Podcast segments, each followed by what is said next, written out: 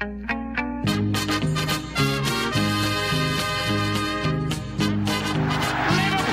are champions of Europe again. Liverpool are prize winners again. Liverpool is in the record books.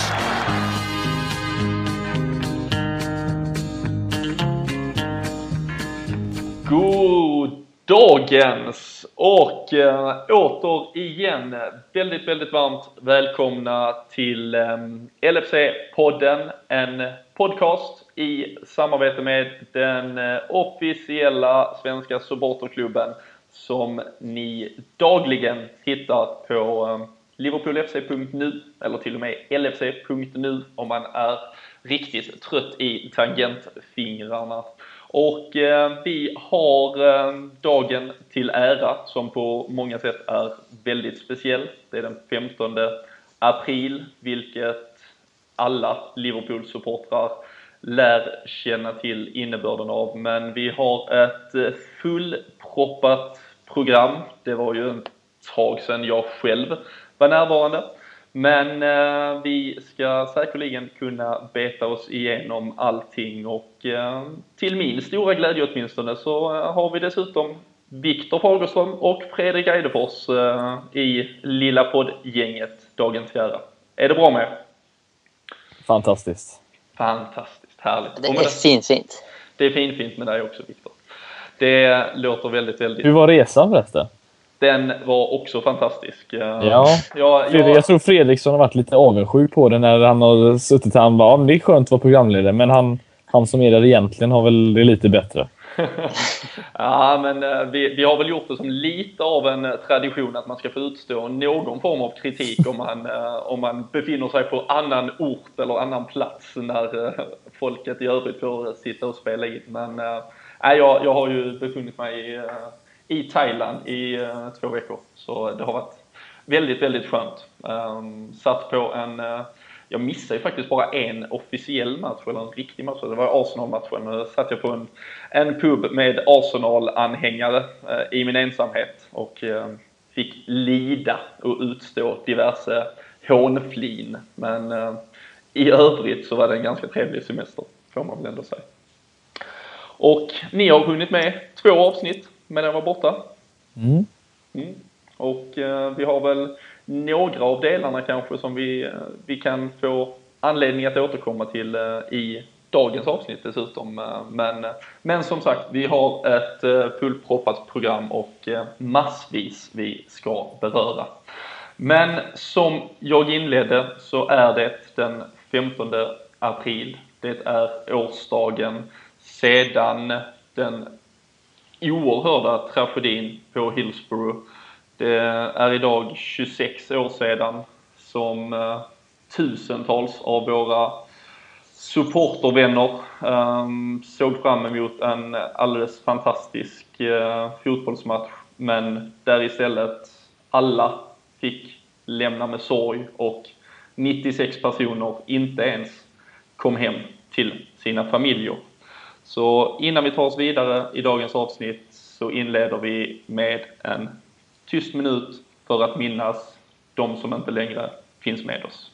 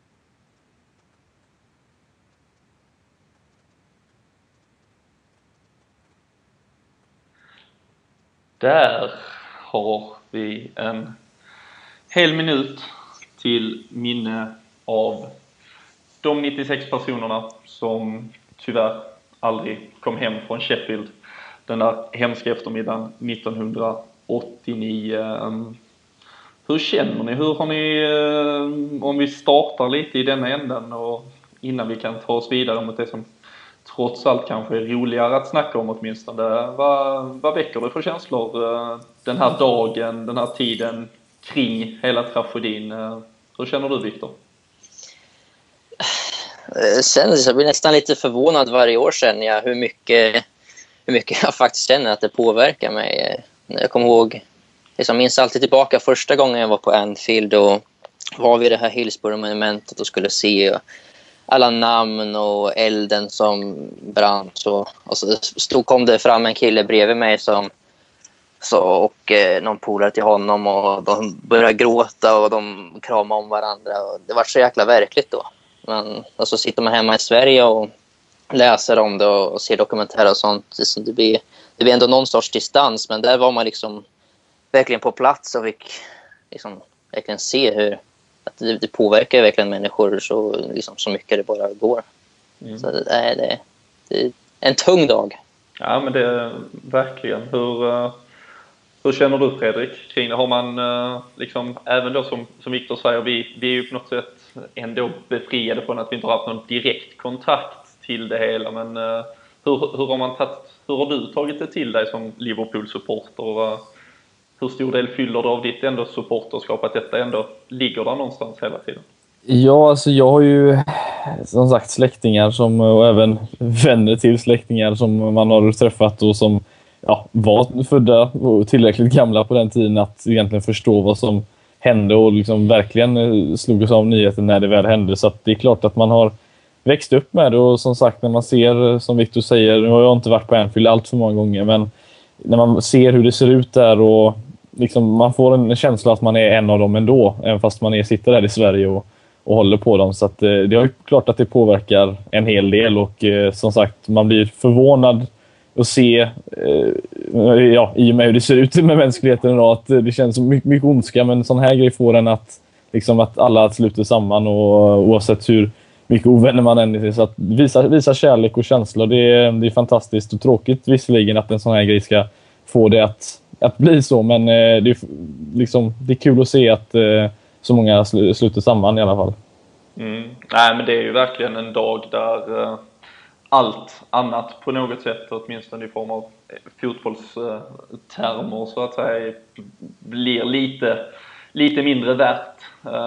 Man, man tänker till en, en extra gång och man, man känner väl just att man kan lämna vissa kontraktsförhandlingar åt åt sidan för ett tag där det liksom, det sätts på ett, liksom det sätts ju i, i paritet till, till något som är så oerhört mycket större på något sätt och som, som i slutändan också är, jag har, det har ju fyllt en otroligt stor del av liksom klubbens DNA med, med tiden men ehm, och som du säger, det finns så otroligt mycket sorg i det men, men på något sätt så det, det är ändå med en stolthet som man bär kanske vidare. Det, legacyt som, som de här 96 och som alla som var på plats den dagen um, förtjänar att, att det ska leva vidare. Men det, det, det är liksom tufft att ta till och vi satt, bara nu när vi satt här en minut så hinner man liksom tänka till. Men uh, tycker alltid det här man slås av just från minnesstunden alltså när de läser upp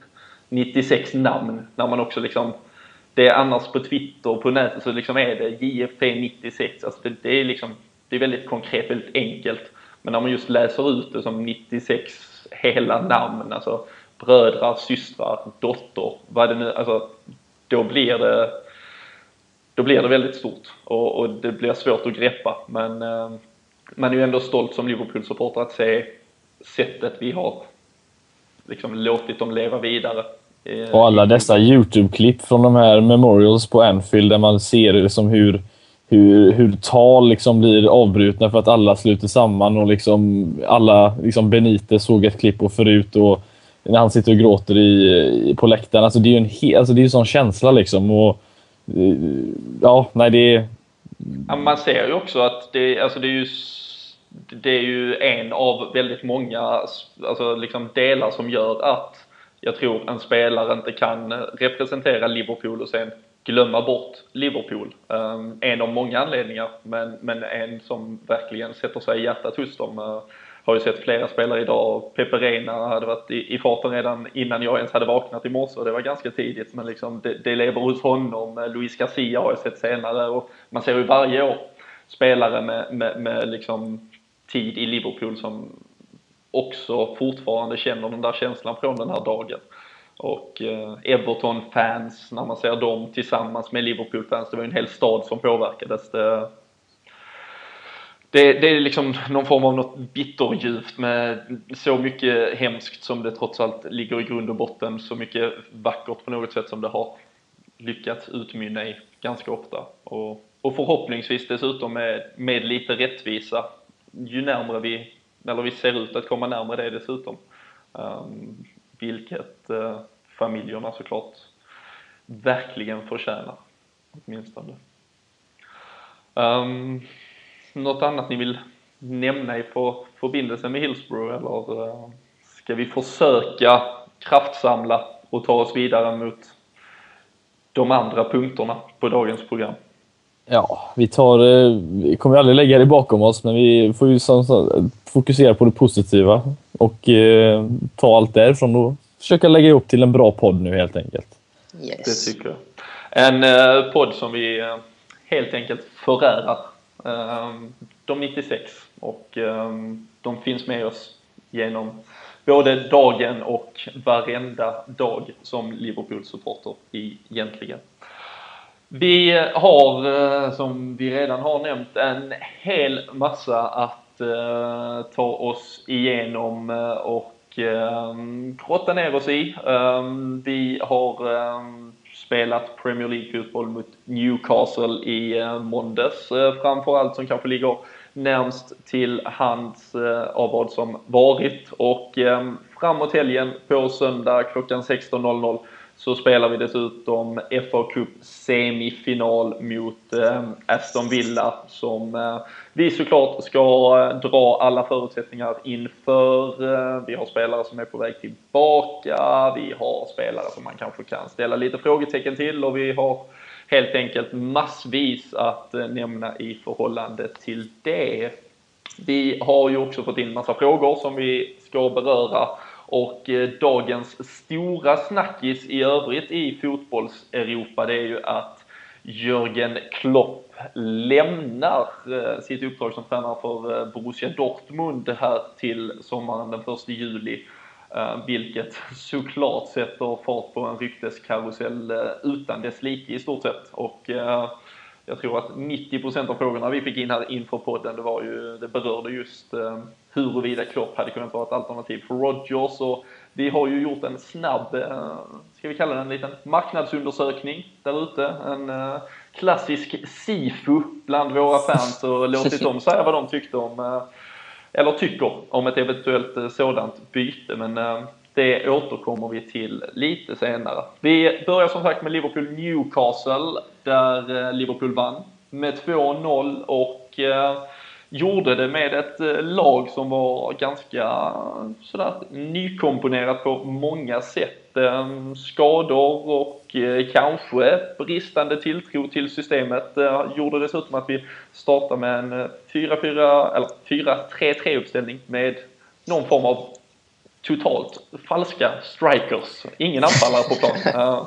Uh, han tar det till en ny nivå nu, Rogers. Ja, han testar allt. attacking three, vet du. Det här är... Vad, eh, vad, vad, kände du eh, Eidefors eh, med laget och hur tyckte du han ändå utnyttjade den ganska smala trupp som det plötsligt blev väl på matchdagen? Ja, kan ju bara prata just alltså uppställningen. Så tycker jag att de tre som ställdes upp där framme, nu har jag ju sett som jag igen, tror jag nämnt i varenda podd som vi har gjort här. Att Inte efter... Monday Night Football med Gary Jajamensan, jajamensan.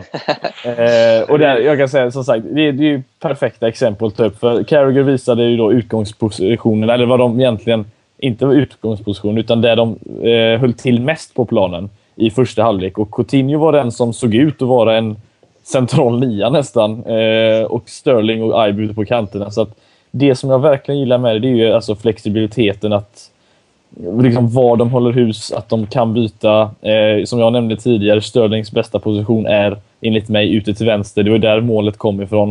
Eh, så att, jag tyckte det var väldigt mycket som eh, gick, eh, gick rätt liksom, i första halvlek. Och kollar man bara highlights så var det en hel del som uppkom från Coutinho som hade den här fria rollen och var ju helt fantastisk i den matchen. Så att, eh, det, ja, det, det, var, det var inte statiskt alls som det kan bli mot lag som eh, ja, backar hem lite på Anfield som, som lag nu för tiden gör och kommer väl alltid att göra. Så att, eh, det var kul att vi fick eh, så mycket flexibilitet och kunde utnyttja det för att eh, första målet eh, är fantastiskt på alla sätt och vis egentligen. Kanske ett, ja, se till ett enkelt mål, men det är det ju verkligen inte när man ser alla moment som eh, uppkom innan.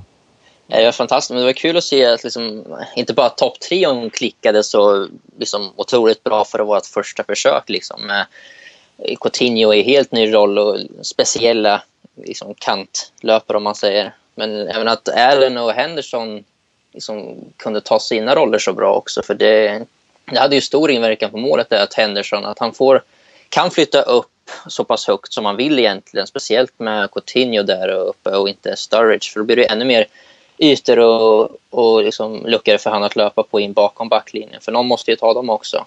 Och, så, och det ser vi från första målet där. Henderson högt upp i plan. Och liksom, spelar han som en sittande mittfältare, då är han på mittplan där och då kommer inte den där bollen till Sterling och då blir det ingen assist och då blir det ingen mål. Men även att eh, Joe Allen kunde ganska snarlik roll egentligen, inte lika offensiv men att han är friare i sitt positionsspel och kan ta ännu mer press och, och liksom ha sin kanal på vänstersidan där som Henderson har sin på höger. Och... De kompletterar varandra lite på varsin sida. Och gör, den, när den ena går upp så går den andra ner. Alltså, ja, ja, de jobbar ju liksom, det blir lite draghjälp sådär. Ja. Men även om Henderson är lite mer offensiv och är den som ska vara, stå för lite mer kreativitet och så. Men alltså, är, jag tycker det är Allens bästa position. Han får liksom jobba med flera mittfältare och, och ha lite större yta att täcka och liksom involvera sig i. Än att bara, liksom, bara låst till en sittande roll eller ett boxmittfält där han liksom ska jobba tillsammans med en och täcka, liksom, mer täcka ytor. Mm.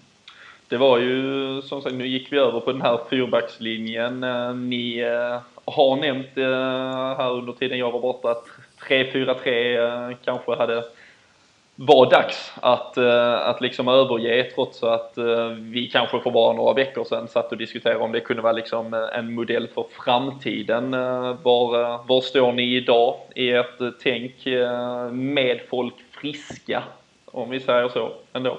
3-4-3 kontra en fyrbackslinje och hur man nu än konstellerar det längre fram. Tycker ju att ett 4-3-3, det är ju mer naturligt. Eh, ett 3-4-3, eh, ett lag som egentligen bemästrar det, de här kombinationerna, hur man än lägger upp det. Det är ju Bayern München som, ja, det går ju liksom inte att jämföra Liverpool med dem heller. De, för där har de ju spelare som packar på. De är ju så fantastiskt skickliga, men vi har inte samma kvalitet och samma bredd eh, i hela alltet. Spelare som kan spela på massa olika positioner och bemästra den. Så att jag tycker inte att det alls är en optimal eh, formation att spela, utan 4-3-3 då, då, då blir det lite mer kontring, lite mer anfallsinriktat och inte bara hålla i bollen som jag tycker det blev för mycket i 3-4-3. Så att jag, är, jag är bara för det. Mm. Och eh, det innebär väl dock, eh, Viktor, att eh, Glenn Johnson får befästa sin roll i startelvan eh, i avsaknad av en annan eh, naturlig högerback eller finns det något alternativ till det? För det är ju annars något som upprör känslor på Twitter att han, eh, att det i stort sett verkar kräva att han då kommer att spela. Nu sa du ju faktiskt det att med alla friska att du skulle diskutera formationen så tänker jag ta nytta av liksom, om vi då ska köra 4-3-3 med alla friska så där i backlinjen just så liksom Sarko och Skerte som mittbackar och Chan helst som högerback i så fall. Liksom det, liksom byta ut han mot Johnson och in med Sarko och Skertel där i mitten så, så tror jag att det, det är nog med Moreno som vänsterback så är det nog vår bästa backfyra som vi kan ställa upp med i, liksom om alla är friska. Men sen tror jag inte, alltså Coutinho som någon falsk nia lär vi inte... Han är ju ingen Suarez på så sätt att han kommer göra en massa mål. Han är mer en kreatör. Och, så jag tror inte det är något långsiktigt, men, men det funkar ju helt klart nu. Mm. Det, så det, det skulle inte förvåna mig om vi får se något väldigt snarlikt i uppkommande matcher. Mm. Det var ju som du sa, eh, Sturridge eh, borta. Ehm, blev ju ett sent besked där. Eh, Jordan Ibe hade man väl förväntat sig att han kanske skulle vara med i stort sett för att se och lära. Återigen liksom komma tillbaka i lite form av matchtempo. Nu slängdes han rakt in i, i startelvan och kändes som att han inte han var inte riktigt där, framförallt inte första halvtimmen. Mycket bolltapp och kändes lite, lite ringrostig om man ska vara, ja. vara snäll mot honom. Um, ja. Men um, vad, gjorde vi det bästa av vad vi kunde egentligen med, med sett till alla skador där? Att vi ändå valde Aib eller hade vi kunnat göra något annorlunda i den offensiven?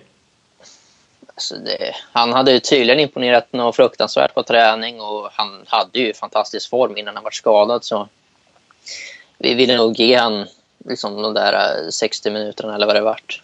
För det var väl det han klarade av kan jag tänka mig. Sen, Sen kom började... Borini in. Ja. det är ju också fantastiskt. Ja, men hade, hade Aib varit liksom borta från den här matchen också så hade ju Markovic varit ganska nästan enkelt val tycker jag i alla fall att sätta in där. Mm. Och vad, eh, om vi ser lite till Markovic, eh, verkar ju verkligen ha spelat eh, ner sig i någon form av frysbox nu. Som sagt, Aib går in då från att ha varit skadad rakt in och startar. Borini plötsligt på bänken och är den som hoppar in och avlöser honom medan Markovic sitter kvar på bänken istället. Han, just den här rollen i stort sett fungerar han ju faktiskt ganska bra mot Tottenham till exempel tidigare under säsongen. Men uh, han är inte längre önskad, eller vad tror du? Mm, önskar, önskar. Ibe har ju den egenskapen som han inte har just nu, ska vi väl säga. Det är ju alltså, tycker inte han har modet att faktiskt utmana sin, sin försvarare trots den speeden och tekniken han har. Han är en duktig passningsspelare, men Ibe känns fortfarande som att han liksom allt eller inget. Du ska utmana din försvarare förr eller senare kommer du komma förbi och han kanske har ett gult kort och så vidare. Så att det är när han får det, då tror jag att det är absolut en, en stor spelare som kommer växa ut. Men just nu så känns det inte som att han, han har det än. Inte enligt mig i alla fall. Nej. Um, vi uh, har nämnt uh, ganska nykomponerad uh, offensiv. defensivt så blev det Dejan Lovren och Emre Can i, i mittlåset med Skertel avstängd och uh, Sarko skadad vi håller nollan men Mignolet har ju samtidigt ett, ett par väldigt fina ingripande men uh, totalt sett vad får uh, backlinjen och framförallt mittbackarna för betyg Viktor? Alltså mittbackarna just tillsammans så tycker jag väl att det gick rätt okej okay egentligen men, men alltså man, man känner ju, tycker jag, både med Johnson och Lovren det, det har varit ganska tydligt att liksom när de får lite extra press på sig eller kommer in i någon lite tuffare period. De missar de pass och det blir lite skakigt. Liksom. De, de repar sig inte på samma sätt som, som vissa andra liksom, mittbackar vi har i truppen och ytterbackar också för den delen liksom, gör. Och det, det, känns ju verkligen som att det är individuellt hos de två, Lovren och Johnson, som inte riktigt... De är inte, inte i slag eller inte tillräckligt bra, eller båda. Men de verkar ju framförallt, alltså Johnson har ju känts på något sätt mentalt avtrubbad i två säsonger nu i stort sett. Men, men Lovren också, när man säger, han, han gör ju ganska tidigt i matchen, lägger han ju en fantastisk djupledsboll eh, till Coutinho tror jag det är som kommer igenom på den och sen provar han liksom två, tre sådana till. De här som vi liksom minns Dortmund-bollarna ja. i stort sett från, från försäsong. Ja, han bara måttar och måttar. Ja men där liksom bara växer han två meter och man känner fan det här, nu har vi en storspelare här. Och sen, ja. sen blir det ett litet sjabbligt ingripande och sen ser han knäckt ut igen. Alltså det är oerhörd liksom humörspelare. Och det, det, brukar man, det brukar man ju se liksom på någon offensiv ytterspringare kanske, men liksom en mitt mittback som är humörspelare. Ja, det är livsfarligt för en mittback att ha den mentaliteten. det är helt livsfarligt. Men... Det här hade ju varit liksom en vanlig grej om han hade kostat... Nu vet jag att vi pratar mycket om prislappen. Om han hade kostat som Skertel när han kom till exempel, då hade det liksom känts som okej, okay, men han kommer utvecklas. Det här kommer liksom... Men i och med att han har haft en sån fantastisk säsong innan. Nu hade han ju som vi vet mycket hjälp av Schneiderlin och Wanyama året innan, men det, nej, det, det är som sagt, det känns inte tryggt att ha en sån. Och Chan har ju varit lite sån på senare tid med, men då, då har det ju varit två andra mittbackar som har täckt upp efter honom då. Men eh, ja, det, det känns inte tryggt. Det var ju tur att vi mötte ett lag som inte offrade, eller ja, eh, hotade oss allt för mycket om vi säger så. Nej, men äh, en, en av de mest, kanske äh, en av Liverpools genom tiderna mest typ så här, individuella backlinjer. Det kändes inte alls som något, äh, sam, alltså Lovren, Shah, många som spelar för lite mer för kanske egen vinning på något sätt. Men äh, det löste sig och äh, Mignolet får väl återigen applåderas. Äh, Viktor, du är vår officiella Golden Glove-kontrollant. hur, hur står det till nu efter denna nolla? Om jag har...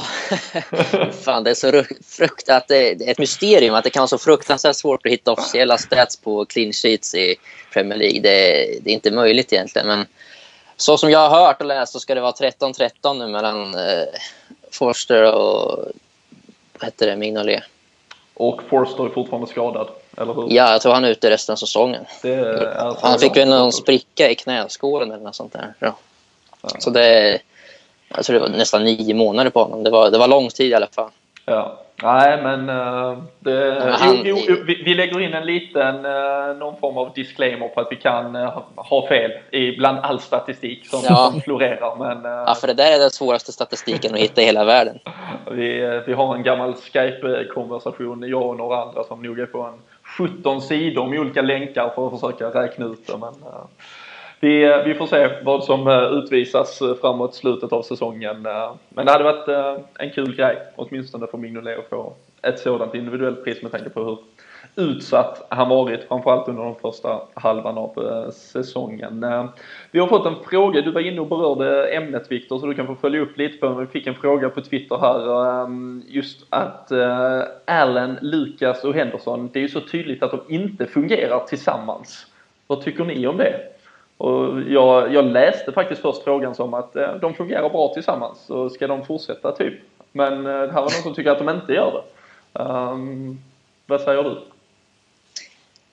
Nej, jag tycker att eh, alltså, ska de tre jobba tillsammans så alltså, det krävs det verkligen att, eh, att de jobbar tillsammans med lagdelarna, speciellt upp i plan. Som som nu senast så kunde vi se att Lukas satt och egentligen liksom fick bryta upp spel mest i, första halvlek. För då var vi väldigt dominanta första halvtimmen, 35 sådär. Jag menar som jag var inne på där tidigare att Henderson kunde flytta upp väldigt mycket och liksom nyckeln i första målet och Allen också väldigt offensiv och kunde täcka mer yta. För han är, liksom orkar löpa och är väldigt bra på att pressa och liksom ganska, ganska självsäker med bollen egentligen. Och, och liksom det hjälper då att de, när de flyttar upp i planen då kommer de närmare de offensiva spelarna och liksom det binder ihop laget på ett helt annat sätt. Men det har vi också sett i vet du, diamanten vi har spelat med att liksom, det är ju snarlikt även om de får lite mer låsta roller där framför Lucas men ändå bakom en Coutinho eller Sterling. Men att liksom, de kan ju verkligen låsa fast en match eh, när det, liksom, när det funkar. Och liksom, vi hade ju väldigt många framgångsrika matcher med Diamanten förra säsongen till exempel. Mm. Så eh, jag, liksom, komponerar man det väl så tycker jag att det kan vara en väldigt fungerande trio. Och det känns ju framförallt som eh, just att det ska vara de här, men något av det som vi har missat på nu det var ju storstryk tyvärr mot eh, United, eh, eller vi hade inte storstryk där, eh, Arsenal-matchen storstryk 4-1 borta och tidigare har vi ju liksom förlorat stort mot United borta och City borta. Vi har ju kanske varit lite naiva och åkt med liksom två centrala mittfältare. Vi har liksom spel, försökt spela vårt spel i även de här toppmatcherna. Så jag vet framförallt egentligen tänker jag just de där matcherna, att vi måste ha ett sätt där vi liksom kan komma disponera ett mycket tajtare, mer hårt jobbande mittfält och inom mittfält framförallt. Um, sen vet jag inte om liksom, det är melodin att spela alla de här tre egentligen i hemmamatcher mot Newcastle till exempel. Um, nu var det väl i stort sett i brist på annat på något sätt. Vi har en ganska skadeskjuten trupp. Men um, det känns som att vi absolut måste se över alternativet klart mer till framtiden åtminstone. Att kunna hantera och spela med ett mer tajt och kompakt centralt mittfält i alla fall. Vad tycker du Eidefors? Ja, jag, eh, jag har inte så mycket annat än att hålla med. Jag ska inte säga att jag ska jämföra nu med med de tre, troligtvis de tre bästa innermittfältarna som har spelat tillsammans. Men jag tänker på ett lag som, kollar på de framgångsrika som eh, ja, Barca 09 till exempel med Busquets, Iniesta och Xavi som för övrigt är fruktansvärt skickliga. Men hur mycket de jobbar för varandra och är alltså, inte så egoistiska som många fotbollsspelare är idag. Så är de där tre som är egentligen på samma sätt. Alltså, det känns inte som de är egoistiska utan de gör allt för varandra. Och det, det där är ju en dröm att ha som, som spelare på mittfältet där det springs extremt mycket. Och då har man de tre så kommer du få jobbet gjort. Sen klart, som du säger, Newcastle hemma kanske inte är det optimala. Det kanske är en sån bortamatch man hellre vill ha dem då mot ett lite tuffare motstånd. Men eh, som sagt, har man de tre som är där framme som kan bistå med lite magi så, så är det en trygghet att ha dem bakom en också kan vi ju säga. Framförallt kanske också med just som vi hade här en nykombinerad eh, mittbacksduo där man ja, riktigt vet vad som eh, händer. Där. Det kändes som att vi, vi faktiskt hade en eh, väldigt bra balans i måndags åtminstone. På pappret kändes det mer defensivt än vad det i slutändan ändå blev med, med då både Allen och Hendo som fick kliva fram rätt bra. Så um, nej, beröm väl åt Rogers för hur han ja. skötte Newcastle-matchen åtminstone. Vi måste väl bara säga en grej, det är väl målet som Sterling gör. Hur många gånger har inte Henderson dragit den där assistbollen egentligen? Det känns som han gör det konstant. Det måste vara typ femte den här säsongen. Ja, ja det är ju helt Fyra, fantastiskt. Uh, nej, verkligen. Uh, jag tror min, min spontana tweet till målet var bara Henderson och en liten applåd, en liten sån här golfapplåd man kan lägga in som en emoji. En liten lätt klapp. Ja, det, hade, hade det funnits att man så lyfte lite på baskern eller någonting. Ja.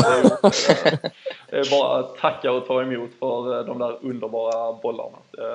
Nej, Jordan Henderson eh, seglar väl allt mer upp som eh, årets absolut bästa spelare i... Ja, det är väl egentligen bara Di Maria, jag vill säga Fabregas, Di Maria och är det Sigurdsson troligtvis som har mer assist än vad han har den här säsongen? Stämmer bra. Ja. Den statistiken minns... har Viktor full Ja, den kan jag i huvudet. Tror du Fabregas sitter på 16? Eh... Han har 12 Henderson, eller vad har han? Eh, 8 i Åt... ligan. Oj, det var inte många. Eh, Gylfi 9. Ja, så ja, jag tror det var så. Ja, nej, ja, men han har delad fjärde plats med typ sex andra. Men ja, ja. Bara tre som har fler. Men han är ju inte en offensiv mittfältare, utan han är ju mer en box-to-box. Och det är ju imponerande ändå i och med att han... Ja. Så det har ja, väl blivit någon, kanske någon på fast situation också. Det är, ja. det är lite sådär, den där statistiken, tycker jag. Inte en hörna i alla fall. där, där gör vi inte mycket väsen av. Men um, om vi uh, på något sätt avslutar och uh, summerar det så um, innebar det ju också att vi eh, tog eh, ett litet grepp om femteplatsen och eh, efter Manchester-derbyt där eh, numera United har återtagit tronen i staden så är det City som vi har närmst upp i den här kampen om en Champions League-biljett. Ehm, fyra poäng upp till City som eh, ganska skakat och eh, med usel form 2015. Eh, Viktor, jag såg att du, du var ju ute och, och, och slog några slag på hur otroligt usla de var. Och blottade väl deras 15 senaste med åtta förluster tror jag. Ja, kan vi, sånt var det. Kan vi hinna ikapp dem? Nej, det ska ju inte gå. Så är det ju bara det, det ska inte, vi ska inte kunna ta in fyra poäng på sex matcher. Speciellt Nej. inte när det inte är något, när vi inte har något möte mot dem kvar. Nej. Och de liksom, så pass bra, liksom, det är egentligen lite samma sak. Liksom. När de inte funkar så då har de i alla fall Aguero, och Jaja och Silva och så vidare. Så de gör ett eller två mål och så vinner de i alla fall. Endast på grund av att liksom, de har så fruktansvärt bra individuella spelare. Liksom, när spelet inte klappar, då, liksom, då gör de två i alla fall. De förlorar liksom, blir ganska överkörda av United egentligen och gör ändå två mål. Ja. Och, så det, och liksom, de, har, de har ju så fruktansvärt mycket kvalitet så att oavsett om de nu är i liksom, momentumet är fruktansvärt och liksom, formen och spelet inte funkar så jäkla bra så, så har de kvaliteten för att det, de ska inte kunna tappa så pass mycket. Och att vi ska vinna alla matcher liksom, krävs ju nästan för att det ska gå också och det känns inte heller så troligt. Nej, och ser vi nu till uh, spelschemat här så har ju City, West Ham och Aston Villa hemma i de två kommande. Um, chansen för att det skulle på något sätt bli lite intressant var väl kanske om City liksom gick upp och hade Chelsea borta i nästa och liksom tappar poäng igen och det på något sätt blev riktigt nervös. Men nu finns ju tyvärr uh, risken här, eller chansen då för Manchester City att liksom gå in, vinna 2-0, 2-0 och då är det fyra poäng. Om vi har gått rent liksom inför ja. de fyra sista och då har de så pass mycket momentum och liksom uppsida själv att det ska kunna lösa sig för dem, känns det som. Så uh, jag är väl nere på att våra chanser är typ 5% att kunna lösa en eh, Champions League-biljett. Um, vad säger Fredrik? Ja, den är inte stor. Chansen är större att... Eh, jag Ricky vet inte. Lambert gör mål. ja, precis. Nej, det, det känns tyvärr uh, som uh, att det här blev två uh, rejäla snytningar mot United Arsenal och, och framförallt att United verkligen återfann formen på ett tyvärr ganska fantastiskt sätt. De ja. spelar ju plötsligt en, en otroligt eh, till och med bra fotboll. Ehm, men eh, det, det kan andra podcasts få eh, diskutera vidare. Det ska inte vi svarta ner denna med. Vad sa du Viktor? Sånt censurerar vi. Sånt censurerar vi. Nu, nu Bipar ut det. Precis. Så välkomna tillbaka nu efter det här bipet ni nyss har lyssnat på. Men um, ligan är alltså eh, till stor del vad som börjar likna ett ganska eh, dött lopp för oss här. Eh, väldigt tuff avslutning åtminstone och istället så ställer väl ganska många nu sitt på något sätt någon form av hopp här till att FA-cupen ska vara det som skänker oss den stora dosen av glädje istället. Vi vi löste ju uh, uppgiften att besegra Blackburn och uh, gjorde det med 1-0 på bortaplan till slut. Uh, även om Blackburns uh, målvakt nära att kvittera i 95 minuten ungefär. sånt där som... det är aldrig nära när Mignolet står i mål. Nej, det är ju inte det. det är fantastiskt. Men vi har alltså Aston Villa, ett på nytt fött Aston Villa Uh, ledda av uh, Tim Sherwood, uh, Mr. Legenden. Uh, bäst vinstprocent i Tottenhams historia. Och Wembley är skådeplatsen 16.00 på söndag. Och bara spontant, hur känns det? Kan vi liksom räddar vi säsongen om det blir, går bra här i FA-cupen? Eller vad, vi fick en fråga här vad vi, liksom, hur vi rankar den egentligen. Eller är det, kommer det vara skit oavsett om vi går hela vägen och vinner? Liksom? Jag har varit inne på det förut. Alltså jag, känner, jag känner att liksom topp fyra är ju kanske liksom 80-90 procent av, av vad liksom, liksom huvudmålet är så pass mycket av målsättningarna för den här säsongen. Liksom, Visst är det ju fantastiskt bra om vi lyckas med de resterande procenten. Och liksom en titel är en titel och det är FA-cupen och inte Capital One Cup. Och det ser ut att bli troligtvis en final mot Arsenal om vi skulle ta oss dit. Så det skulle väl liksom göra finalkänslan och eventuell finalvinst ännu skönare i sig. Men, men det är ändå liksom, det är så här vid sidan om. Det är, det är viktigt att få in den där segern. I, liksom, men topp fyra är ändå liksom det, det som kommer påverka oss mest i sommar med transfers och spelare, vart de vill spela och så vidare. Mm. Så det, kan... det hamnar i skymundan. Och det blir ju, man blir ju såklart lite, man blir ju påverkad av situationen att vi nu plötsligt är framme i semifinal och liksom då vi kan vinna och bla bla bla. Men det, det är väl ganska om liksom, om alla försöker ändå ta handen på hjärtat så är det ju ingen som innan säsongen hade tagit femte plats och FA-cupen. Tar du det här och nu liksom? Det hade man ju inte gjort. Hade någon däremot sagt, ni åker ut ur båda kupperna första dagen av kupperna liksom, men ni får en fjärde plats.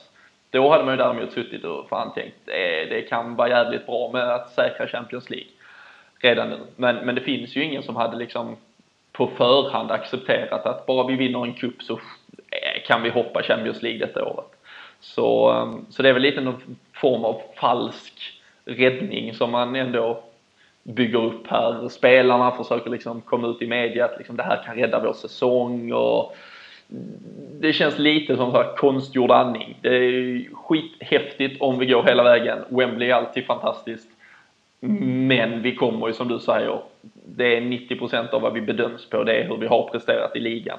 Och tyvärr som det ser ut nu så är vi inte tillräckligt bra. Där i alla fall. Eller vad känner du eh, Fredrik? Vad sa du nu? Eller vad känner du? Ja, alltså...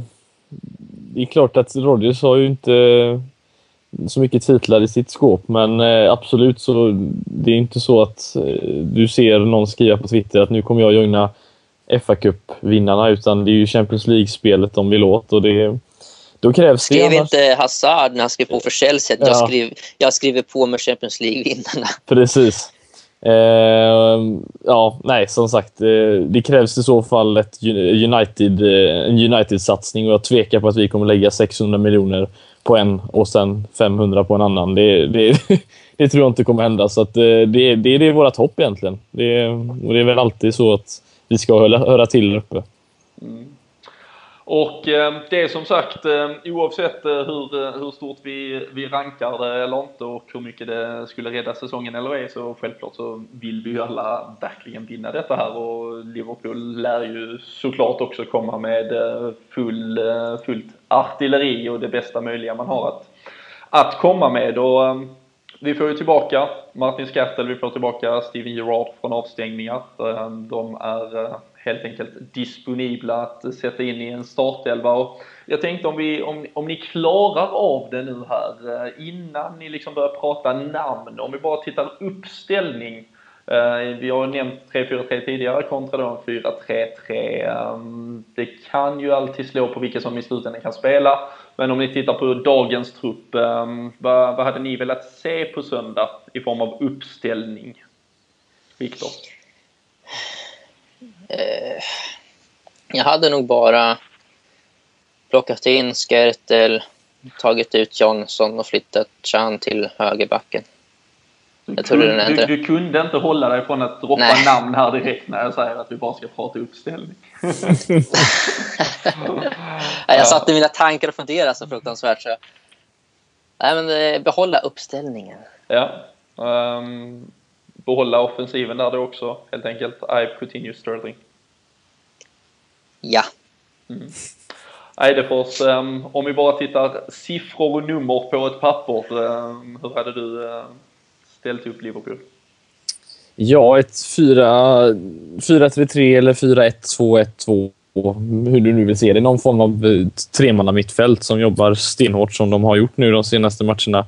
Även fast vi förlorar så, men framförallt senast. Ett, ett balanserat mittfält eh, med kluriga spelare uppe. Det är ju tyvärr inte så att vi kommer vinna mycket nickdueller mot det laget. Eh, det lär vi, gör vi inte visserligen med Sturridge heller uppe, men det får vi, vi får springa dem mellan benen istället. Det är väl ungefär det Coutinho och Sterling och Ibe eh, kommer att göra i så fall. Mm. Ehm, um, Viktor, du var inne på det. Skertel eh, är tillbaka. Känns eh, absolut som den spontant så här, eh, den, den första man tänker på. Att han går åtminstone in i, i elvan. Speciellt då i avsaknad av eh, Sakho dessutom. Och tyvärr med en Christian Benteke i, i storform egentligen hos Aston Villa. Ehm, hur, hur viktigt är det att vi får tillbaka honom? Och kan vi liksom på något sätt formera ett än bättre försvar när han är tillgänglig nu igen här. Jag tycker just när vi har spelat med trebackslinjen nu, Oskar Ettel har varit det centralt och så har han gjort det väldigt bra mestadels då mellan Chan och Sakho. Alltså, han får ju, får ju ta många dueller mot motståndarnas centertankar och liksom, han har ju stött på Benteke och andra stora forwards förut. Och jag tycker han brukar vara ganska bra i, i duellspelet. Liksom så. Det var väl lite annat för några år sedan eh, mot Oldham och och liksom, han var inte så stark då, men just i den här trebackslinjen så tyckte jag, tycker jag att han har, han har funkat bra där och kunna läsa bollar och ta djup för att liksom, vinna andra bollar och så vidare. Så jag tycker en väldigt, väldigt viktig pusselbit att få tillbaka. Mm. Men nu eh, för du, för du nämner egentligen just det som, eh, som jag sitter med här i tankarna faktiskt. Att eh, han har ju varit fantastisk i en trebackslinje när han på något sätt har varit den som har fokuserat på att ta duellspelet mot strikers. Vi hade dubbelmötet mot Chelsea när han smackar på Diego Costa gång efter annan. Han har gjort väldigt bra matcher mot, mot andra anfallare därefter och dessförinnan dessutom. Jag känner väl att, speciellt med Bentekes form som han har visat den senaste tiden, att jag är ganska sugen på trebackslinje igen just för att ge Skaffel den chansen att spela i stort sett man-man med Benteke. Vad, vad känner ni där? Det ger ju ett... Du har ju möjligheten att fokusera väldigt mycket på det och eh, som sagt, jag, jag är inte alltid bara negativ mot trebackslinjen när man ser det så, utan jag... Det är framförallt i försvaret där vi kan eh, liksom ligga och kontra kanske med ytterbackar och sådär, men det är ju lätt att de kommer runt där. Och jag menar, kollar du på Arsenal-matchen på Anfield, det är egentligen det bästa exemplet på Girouds eh, 2-1-mål var det väl. När du har tre mittbackar som bara står och kollar boll. När du har någon lurig anfallare som ligger och, och gör egentligen bara det han brukar göra. Då, då kan det bli problem när du har två, tre stycken, att kommunikationen brister för vem ska göra vad och så vidare. Men eh, absolut har han jobbat bra när eh, han har fått vara den som får ta hand om en grej egentligen bara och inte hålla på med uppspel och allting utan bara fokusera att ja, stoppa ner honom i bakfickan helt enkelt. Det var synd att Kolo släppte honom där. Han hade ju han kvar här ganska länge i bakfickan från förra året, men eh, det verkar som han har ja, hoppat ur den. Ja, det verkar som att det mesta har eh, brustit för eh, Kolo Touré den senaste tiden. Men eh, en annan som eh, är tillbaka och som ständigt eh, såklart väcker lite rubriker när det då på något sätt bankas en stor viktig match här. Steven Gerrard är ju tillgänglig återigen och i stort sett hela säsongen har ju handlat om från läktarhåll ibland att liksom Steven Gerrard ska till Wembley och nu finns det ju en chans för honom att spela på Wembley även om det såklart i slutändan kanske är finalen man haft i eh, åtanke. Eh, hur känner vi här Viktor? Eh, rent hjärtemässigt kontra hjärnemässigt vad gäller Steven Gerrard och, och numera bara sista åtta matcherna i Liverpool-tröjan och som sagt kanske den sista chansen att spela på Wembley för Liverpool. Ja, alltså jag känner att alltså, när den här diskussionen bör, påbörjades med hur ska vi göra nu då? Nu, nu vet vi att Gerard kommer lägga av efter säsongen och liksom, ska vi spela så mycket vi kan nu för det sista? Liksom, hur, hur nostalgiska ska vi vara över hans kvalitet och han, hans liksom, involverande i Liverpool under alla dessa år. Liksom, hur, ska vi, hur ska vi behandla det? Och efter, efter det röda kortet mot United så känner jag att liksom, det här är... Vad ska man säga? Connectionen med hjärtat för honom. Att eh, det, han ska spela för att det är sista och det, det är så nära finalen. Liksom det, det dämpades ännu mer. Så, men det har vi pratat om tidigare att vi har ju ofta opponerat bort honom från en elva i stora matcher och i, och i FA-cupen. Och så tycker jag det, det behöver fortsätta vara så. Han har liksom varit borta i tre matcher och jag läste, läste nu match vad folk tycker om alltså, vårt mittfält nu senast mot eh, Newcastle. Så jag läste, någon tyckte Henderson var man of the match. Eh, många lyfte Lucas och jag tyckte Allen var minst lika bra som Lucas i alla fall. Så liksom, det mittfältet gjorde det väldigt bra senast och jag ser ingen anledning att, att förändra den. Nej, det känns som att alla gjorde sig ganska svårpetade inför söndagen eh, åtminstone. Och Henderson eh, har ju varit fantastisk hela säsongen och, och både Lucas och Allen har ju gjort jobbet framförallt de senaste månaderna. De har ju fått växla lite och nu spelar de tillsammans men båda har ju verkligen gjort jobbet och gjort det ganska, eller faktiskt väldigt bra stundtals när de har spelat. Ehm, men vad tänker du Fredrik? Ehm, får vi se Gerard om du endast tar på dig Brendan Rodgers kostym här? Vi får se honom men inte från start. Vi får se honom 43 sekunder i andra halvlek. Ja, precis.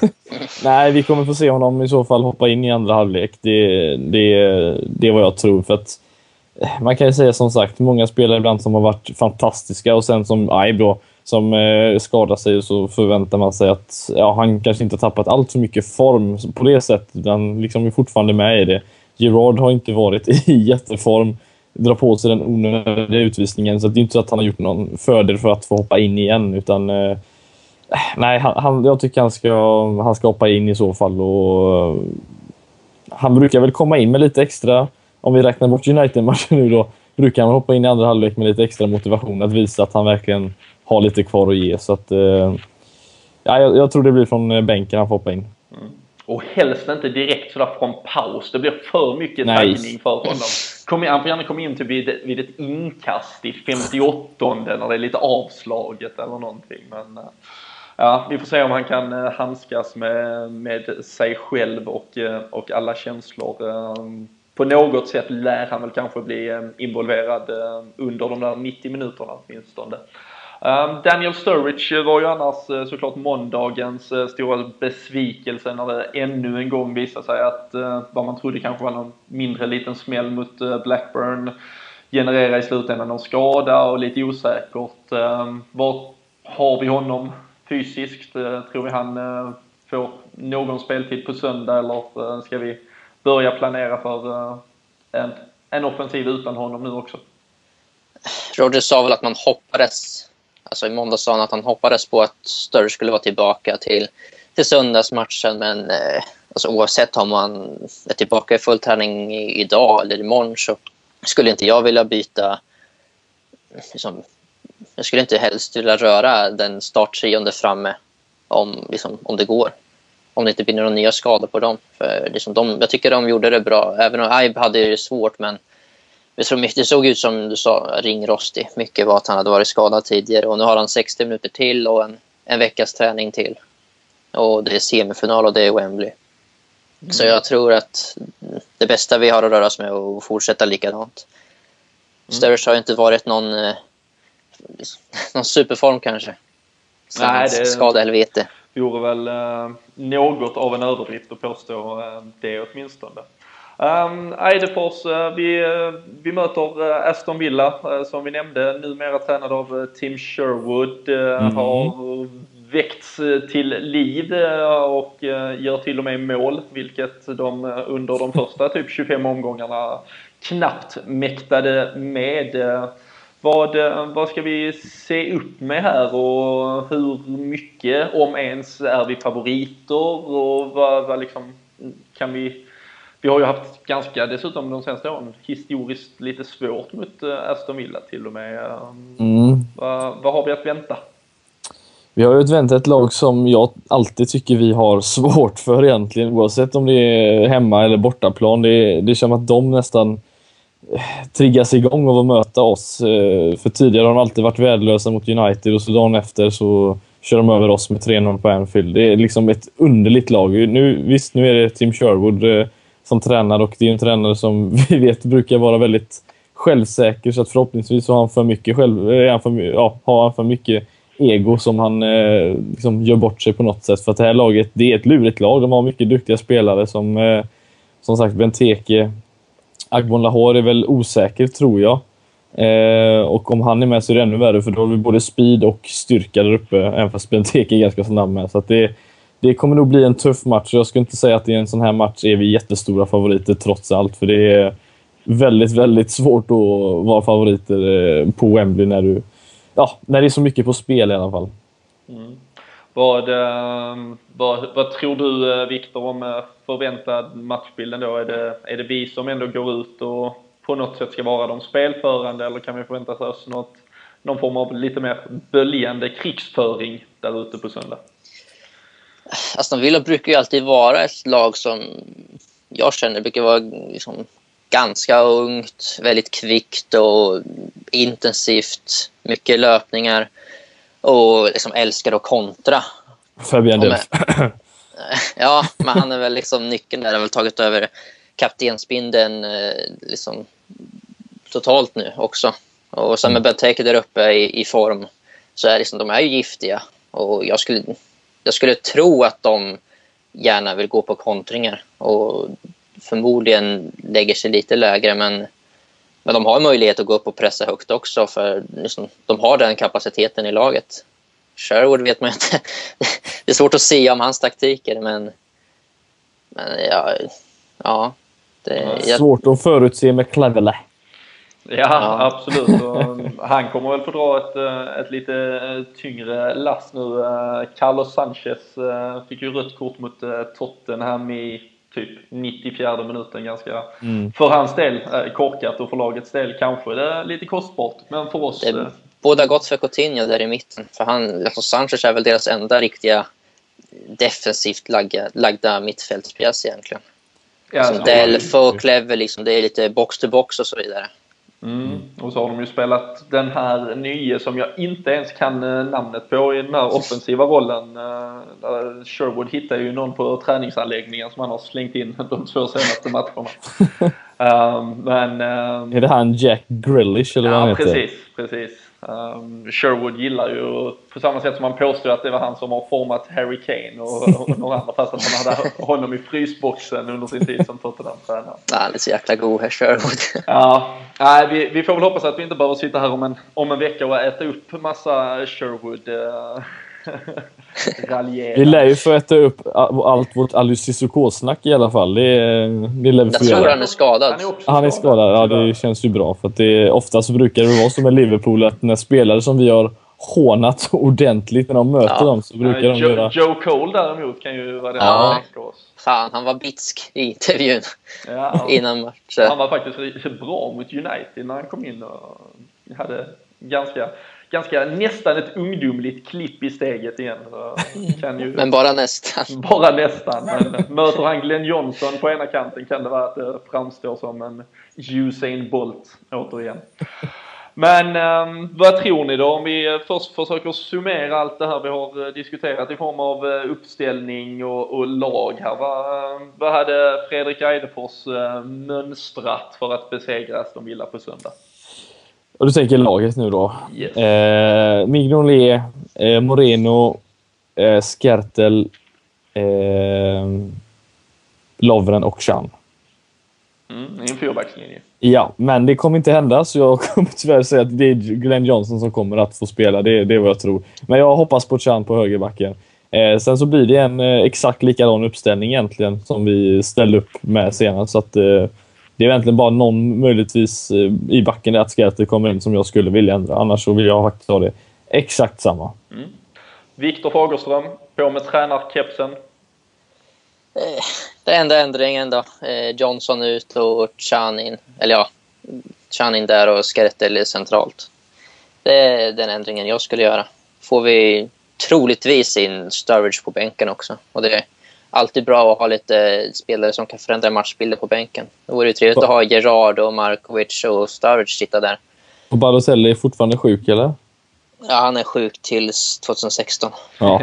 Tills kontraktet utlöper. Så, Ja. Det är inte ofta man hör att en spelare är sjuk länge. Oftast brukar det vara skador, men sjukdom brukar ju inte hålla i sig länge. Inte, inte, vad- inte vad man brukar höra i alla fall. Speciellt inte när han för typ två veckor sedan hade 38 graders feber och det var det han var borta med. Liksom. Det eh, känns ju inte som något som annars håller en borta så, så länge. Men eh, Nej. vi kan väl enas om att det där är ett eh, under i sig, hela den historien. Det är nog Ja. inte värt att försöka eh, lösa de problemen som ligger.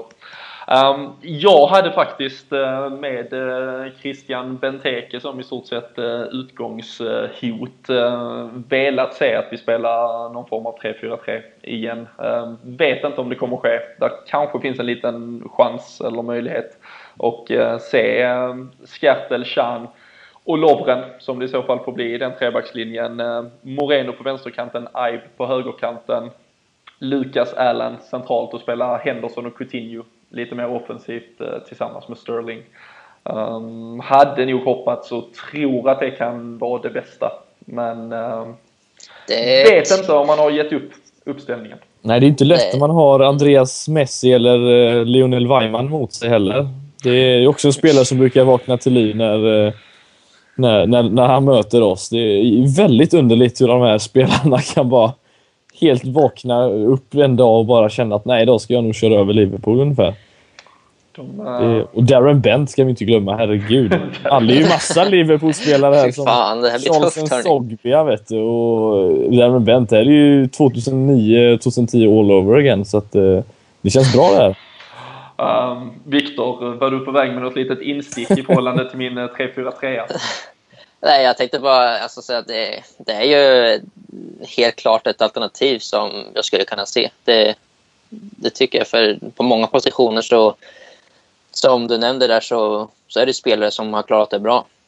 Och återigen där så är det ju eh, bemanningsmässigt om vi säger så, så är det ju faktiskt också bara att eh, Skattel kommer in och Glenn Johnson går ut. Eh, så vi spelar ju samma spelare som i måndags. Men ställer upp dem på ett lite annorlunda sätt. Eh, tyckte ju också att Jordan Ibe gjorde det ruskigt bra i den där högerpositionen eh, när han kom in i laget nu för några månader sedan. Så eh, kanske med tanke på just att han såg lite kantig ut i de sådär sista tredjedelen senast så kanske det är ett ännu bättre sätt att, att spela in honom på något sätt. Och så, och så ge chansen till möjligen då en, en Sturridge, en Gerard um, framåt sista halvtimmen om, om så skulle behövas. Um. Kul att ha en bra bänk i alla fall. Det är, liksom mm. kunna röra om lite, uh, inte vara så förutsägbar att, att tränaren på andra sidan kan se att okej, okay, vi har Lambert, Borini, Okej, okay, men då, då är det lugnt ungefär. Utan ha lite, liksom, lite kraft där också kunna slänga in. Det brukar vi inte vara bortskämda med direkt. Så att, eh, det känns, ja, det, känns, ju, känns tryggt i alla fall att ha det. Det skulle ju vara ganska skönt om som åker på 0-1 och så 65 minuten och så kommer liksom, ser man Gerard och Starr ställa sig redo för att göra inhopp. Liksom det, liksom, då, då, får man ändå någon tro på att vi har lite som vi kan ändra med. Mm. Och det är viktigt. Och kommer ja. Gerard in så kanske man hoppas att det kanske blir ungefär som mot Swansea-matchen, att han tar någon, får någon sån roll att... Eller alltså att inte kanske samma, på exakt samma position, men att han kan röra om lite och, och om nu skulle Aston Villa skulle vara väldigt farliga den här matchen, vilket jag förväntar mig också, att kunna ja, säkra upp lite och faktiskt eh, fortsätta och inte bara gå ner på defensiv och sjunga iväg, utan även kunna spela oss ifrån situationer. Så att eh, det känns positivt. Absolut. Um, oavsett lag, oavsett vilka det i slutändan blir som ställer upp där så uh, vi hoppas såklart på en vinst. Men uh, vad tror vi att det här slutar, Viktor? Liverpool är ju bortalag till och med om vi ska vara väldigt kritiska här eller ordning och reda åtminstone. Detaljer är detaljer. Absolut, så vad, vad tippar vi att det här slutar? 1-2. 1-2. 2-1 Liverpool alltså. Vad ja. tror Fredrik Eidefors? 1-3.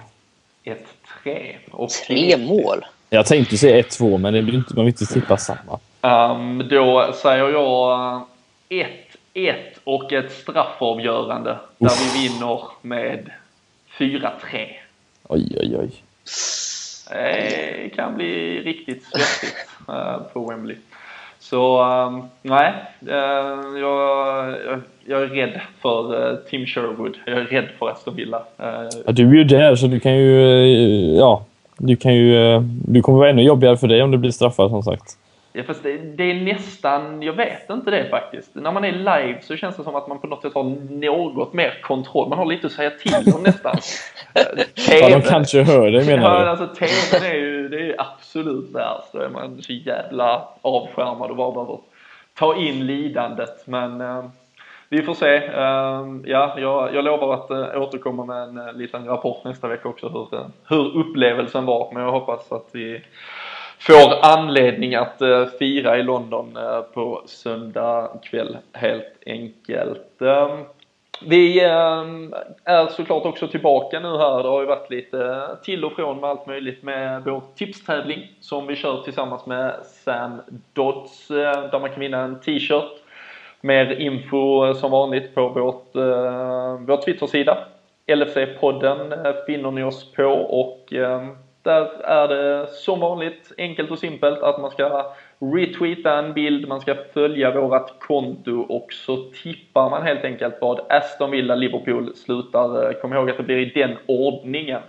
Och eh, dessutom vem som gör matchens sista mål och i vilken minut. Och det är alltså under 90 minuter man tippar. Så man kan tippa kryss, eh, det vill säga 1-1 eller 2-2 eller vad man nu vill. Och, och allt möjligt annat. Men eh, mer information om det på Twitter lite senare helt enkelt. Eh, vi har redan eh, fyllt eh, en dryg timme här men vi har väl åtminstone ett ämne som dagen till ära verkligen känns aktuellt att beröra.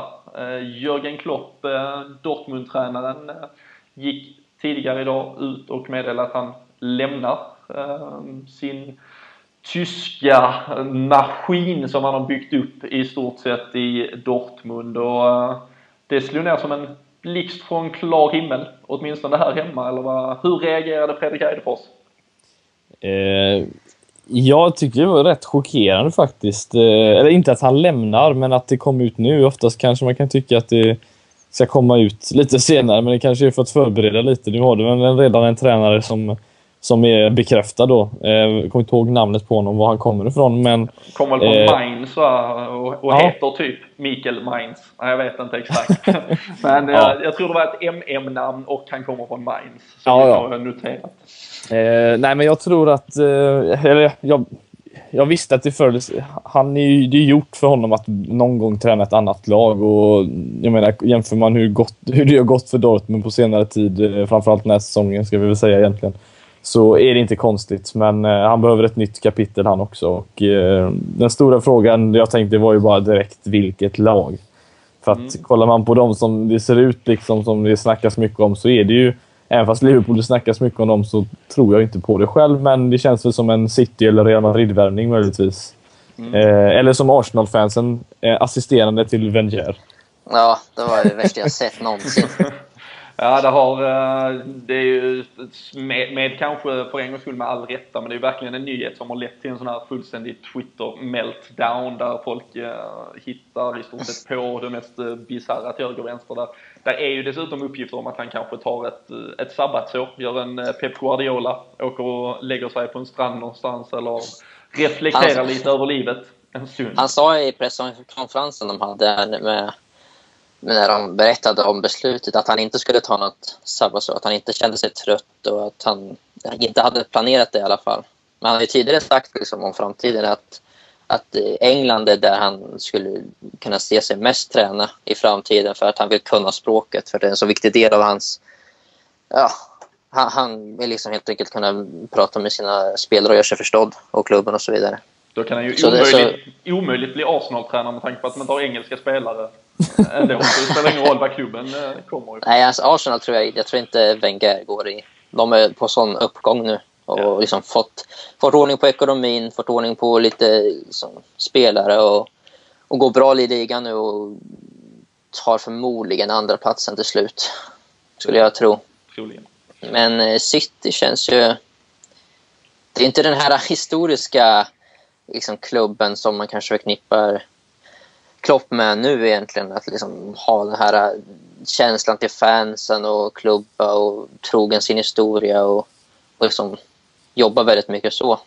Men eh, liksom det, så som de spelar så har de ju tekniken och de har snabbheten och liksom en stor klubb i, i förmodligen, förmodligen i Champions League nästa säsong. Och liksom kan ju utmana med vilken klubb som helst i ligan egentligen. Mm. Så det känns ju inte helt otroligt att de skulle hamna där. Nej. Vi, eh, för att inte ehm, övergå och bli någon form av eh, Aftonbladets eh, silly season-podd så ska vi ju inte beröra alla hans tänkbara destinationer. Men ehm, såklart av för ja, av, av denna förekommande anledning så, så dök det ju ganska tidigt upp en, en hel del frågor till vårt Twitterkonto också. Och det var redan när ryktena bara började sippra lite här. Och då har vi från Jakob bland annat ehm, nu när Klopp kommer lämna, är han någon vi borde försöka ta in?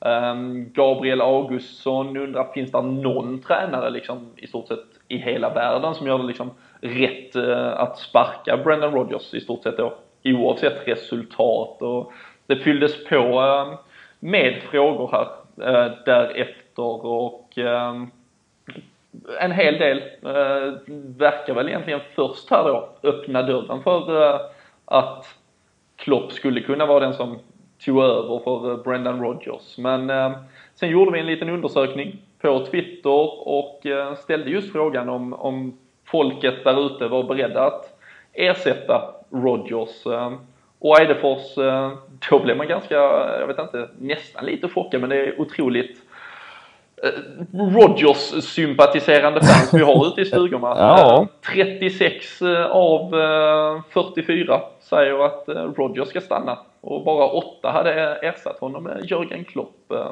Har de sett för lite av Jörgen Klopp-fotboll eller står du bakom dem? Alltså, jag står bakom dem.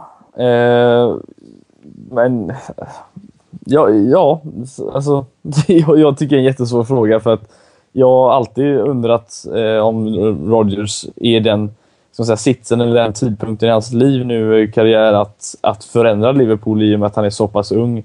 Klopp är ingen gammal tränare, men han har mer erfarenhet än vad, vad Rodgers har när det kommer till det. Så att, ja, det har inte gått bra för honom. Jag menar, hade Rodgers legat kvar med Liverpool på den här, längst så långt ner i ligan som Rodgers, eh, som Klopp har gjort, så hade det varit en helt annan grej. Men eh, det är en skitsvår fråga. Alltså, det, jag, jag står nog bakom honom faktiskt. Eh, än vill jag inte ha någon sparkad i så fall.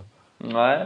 Um, Viktor, uh, vi uh, hade ju vår omröstning som sagt och väldigt, väldigt många fans eh, står bakom eh, Rogers eh, med då trots allt facit här i stort sett på att vi inte klarar topp 4 och alltså 36 av 44 hade ändå inte ersatt Brendan Rogers med, med Jörgen Klopp. Är det för att Jörgen Klopp inte längre står så högt i, i marknadsvärde, tror du? Eller eh, är det att så många känner att Rodgers verkligen är rätt man för Liverpool? Jag var väldigt förvånad av att se resultatet vara så liksom, enkelriktat åt Rodgers håll. Eh, jag trodde många, många fler skulle ha frågetecken kring honom.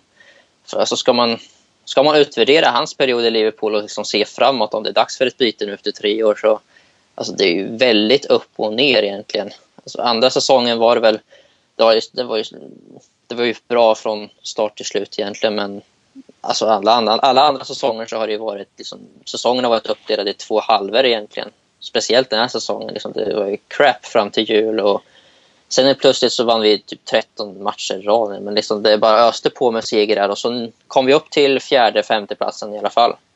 Och nu sitter vi här och kommer i alla fall missa vårt huvudmål. Men kanske tar en finalplats på Wembley istället. Men eh, jag, jag, vet inte riktigt hur om folk eh, kollar på Dortmunds eh, säsong nu och ser att de, de låg väldigt långt ner och sist ett bra tag. Och att liksom, ska vi då ersätta Roger som liksom, hade haft det knackigt men ändå tagit upp oss hit igen eller, och ersatte honom med Klopp som haft det knackigt men som inte liksom, ligger väl 10 eller någonting i ligan nu.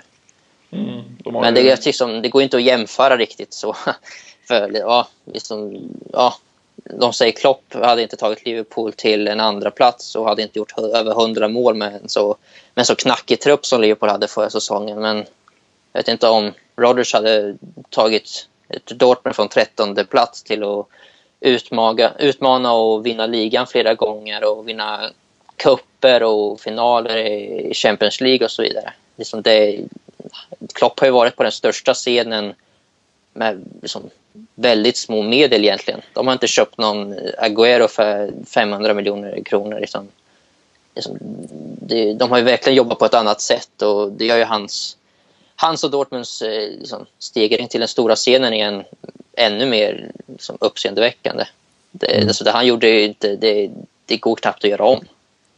Nej, Han köpte ju Lewandowski, Hummels, Royce för samma pris vi köpte Lovren. Så att det, det är ju ingen, det är ingen eh, amatör liksom som står på andra sidan. Utan det är ju verkligen någon som har en modern spelfilosofi och ja, det är ju en fantastisk tränare. Det enda som hade fått mig att undra lite mer om Rodgers, det är om han skulle gå och bränna en miljard på spelare som inte kommer spela eller passar inte in. Utan det, det hade varit måttet för mig egentligen. Så att eh, vi får väl se vad som händer helt enkelt mm. i sommar. Och vi behöver ju inte, för vi ska ju inte måla fullständigt fan på väggen här så vi behöver inte ens snacka i termer om vi nu missar Champions League. Även om vi ser absolut ut att göra det, men den eh, formen av eh, fullständig review kan vi göra när, vi, när det faktiskt är konstaterat eh, om så blir fallet och hur vi nu landar i FA-cupen. Men om ni hade suttit här idag och haft Klopp och Rodgers framför er och skulle ta Liverpools tränare för de kommande fem åren i handen, vem, vem hade ni greppat tag i då? Viktor får börja. ja, jag hade nog... Eh, jag hade nog tagit Klopp. Och Fredrik? jag hade nog gjort samma sak. Det hade nog jag också gjort faktiskt. Um, jag, jag, tycker väl inte att det har varit någon otrolig hemlighet att jag kanske inte är världens största Brendan Rodgers uh, supporter. Det finns mycket han gör som är fantastiskt. Alltså sättet han talar och liksom, uh, liksom kärleken med klubb och sånt. Det, det är sånt kommer man alltid uppskatta. Men det är framförallt det är ju det sportsliga som, som räknas och uh, ja. Det är det vi får utgå ifrån. Där finns det mer att önska. Ja. Men eh, som sagt, eh, det är ju absolut inte som att vi sitter här och egentligen spekulerar i något vi kanske tror oerhört mycket på. Men eh, det har ju varit eh, dagens stora fotbollssnackis, eh, Jörgen Klopp och hans eventuella framtid och vart det bär av. Så eh, självklart eh, kände vi oss ändå ganska tvungna att beröra ämnet. Men en fullmatad eh, podd är eh, kommen till sin ända. Vi hoppas att ni har eh, orkat lyssna er igenom 75 minuters Liverpool-tankar och att ni är lika peppade som vi inför semifinalen mot Aston Villa på söndag 16.00 Wembley i London. Ehm, det är såklart alltid jäkligt häftigt när vi ska spela sådana ändå väldigt stora matcher som det är. Så eh, vi laddar upp inför den matchen. Ni får gärna vara med och tippa vad ni tror att den slutar. Det kan ni göra på poddkontot eh, LFC-podden. Och eh, följ annars också all form av uppladdning på LFC.nu i veckan med allt det senaste skadeuppdateringar lär ni få på Daniel Sturridge med flera så att vi vet vad vi har att vänta. Men eh, tills vi hörs igen, tusen tack och eh, Viktor och Fredrik, ha det gott tills eh, vi hörs igen.